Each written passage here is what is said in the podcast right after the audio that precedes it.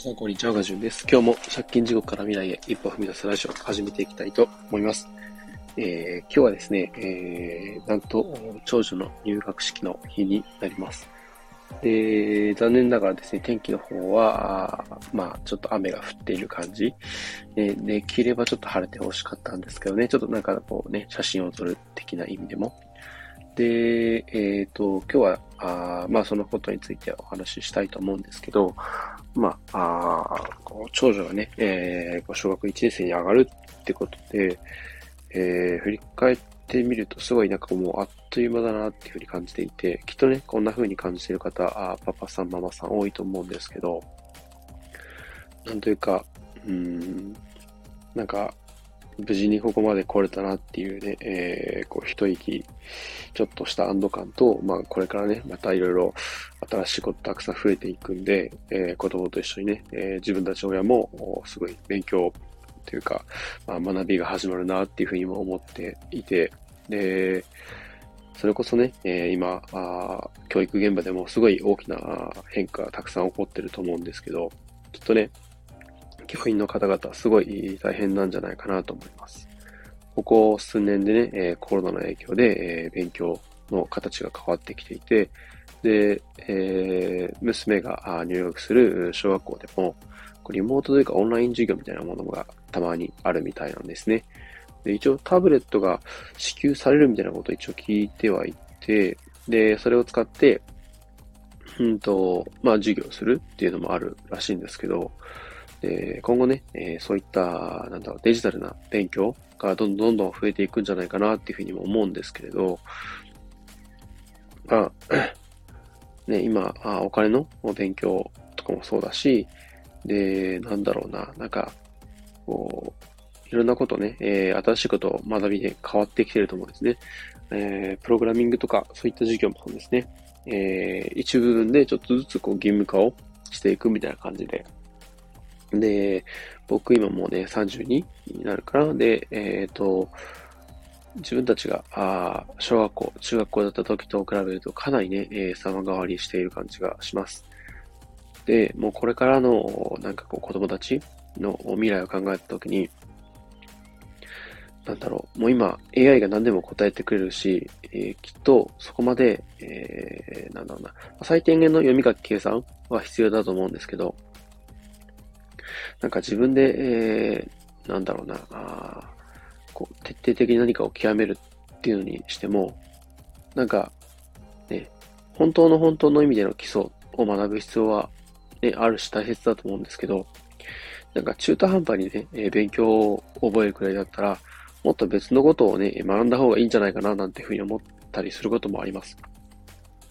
今、そうやって AI でね、何でも答えてくれるってなった時に、こう AI に聞けばね、えー、数秒で答えがわかることを、もうね、何年もかけて学んでいくっていうのは、なんか、なんとも言えない気分になるんですけど、それを思うと、他にも学ぶべきことがあるんじゃないかなとか、いろんなことを、ね、考えてしまって、まあ、あね、えー、だからといってどうこうなるわけではないんですけど、それこそ、ね、マネーリテラシー、お金の使い方とかね、えー、そういうこともそうだし、あとはコミュニケーション能力とかですかね。やっぱ僕自身すごい苦手だったんですけど、人との距離感の取り方だったりだとか、あとは、ね、人と人のこう、つながり方とか、あいろんなね、形があると思います。で、それこそ今 Web3 で繋がってる方々とかもそうですけど、なんか、ね、小学校で学べないことってたくさんあると思うんですね。で、社会に出たらむしろそういうね、えー、義務教育とかで教えてもらったことは全然役に立たなくって、そういったことの繰り返しだと思うんですけど、まあ、よく聞く、ね、女性の化粧の問題、高校とかまでは化粧はするなって言ってるのに、それがね、こう卒業して社会に出た途端に、最低限の化粧はできないとダメだよね、みたいな、そんな風潮とかあったりとかして、ね、えー、教えてこなかったのに、それを強要するのはどうなんだよっていうのは、確かに僕も思います。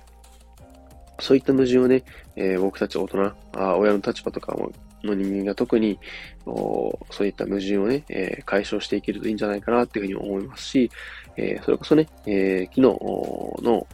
ピンクリリードメのね、え、コミュニティの、え、朝活スペースで、えー、ゆきさんという方がね、え、お話しされていたんですけど、まあ、今ね、こう、子供たちに対する、いろいろなね、取り組みが、こう、いろいろ活発になってきて、新しいことをね、やろうとか、子供たちのために何かできることをしよう。そういった考えが、こう、たくさん出てきているんですけれど、逆に、じゃあ、その中間、僕たち30代と子供たち10代の間の20代の、特に20代前半の方たちのことも考えなきゃいけないよねっていう話があって、確かにそうだなっていうふうにも思いました。あまり僕の周りで、えー、20代前半の人っていうのはそんなにいなくて、で、話を聞ける機会もないので、あまり意識してこなかったんですけれど、実はこの4月から、えー、いとこがですね、新社会人としてね、えー、新しい一歩を踏み始めました。こう、踏み出し始めて、えー、22なのかな、今。なので、大学卒業して、えー、上京すると。東京へ行くってことで、愛知からね、東京へ行って、えー、働き始めるんですけれど。で、Web3 の話をしてもね、全然知らないっていう話をしていて、名前ぐらいは知ってるけどっていう風で、で、周りもね、あまりそんなことは知らないっていう風に言うんですね。で、しかもなんとそれがね、えー、文系とかそういった大学とかならまたわかるんですけど、全然バリバリのプログラミングとか勉強してたんですよ、いとこは。で、えー、ウェブ系のプログラミングっていうよりは、実際に何か機械を動かすための、こう、プログラムをする。そういったエンジニアみたいな仕事に就いたんですけれど、そういった人でもあまり知らない。しかも20代前半の人がそういった Web3 に疎いっていうのは、なんかちょっと衝撃的だったんですね。で、と、まあ僕たち、こう30以、40代以上の人たちが、ね、えー、10代だけではなく20代の人たちに対しても何かね、できることはあるんじゃないかなっていうふうにもやっぱ昨日のその朝活でね、朝活のスペースで思って。だから、特にそのいとこに関しては定期的にというかこまめにコミュニケーションをとって、で、きっとこれから、こう、今までになかったね、その社会とか人間関係とかね、そういったいろいろなことあると思うんですけど、まずは、ね、あの、自分自身の目で世界を見ていろいろ体験してもらって、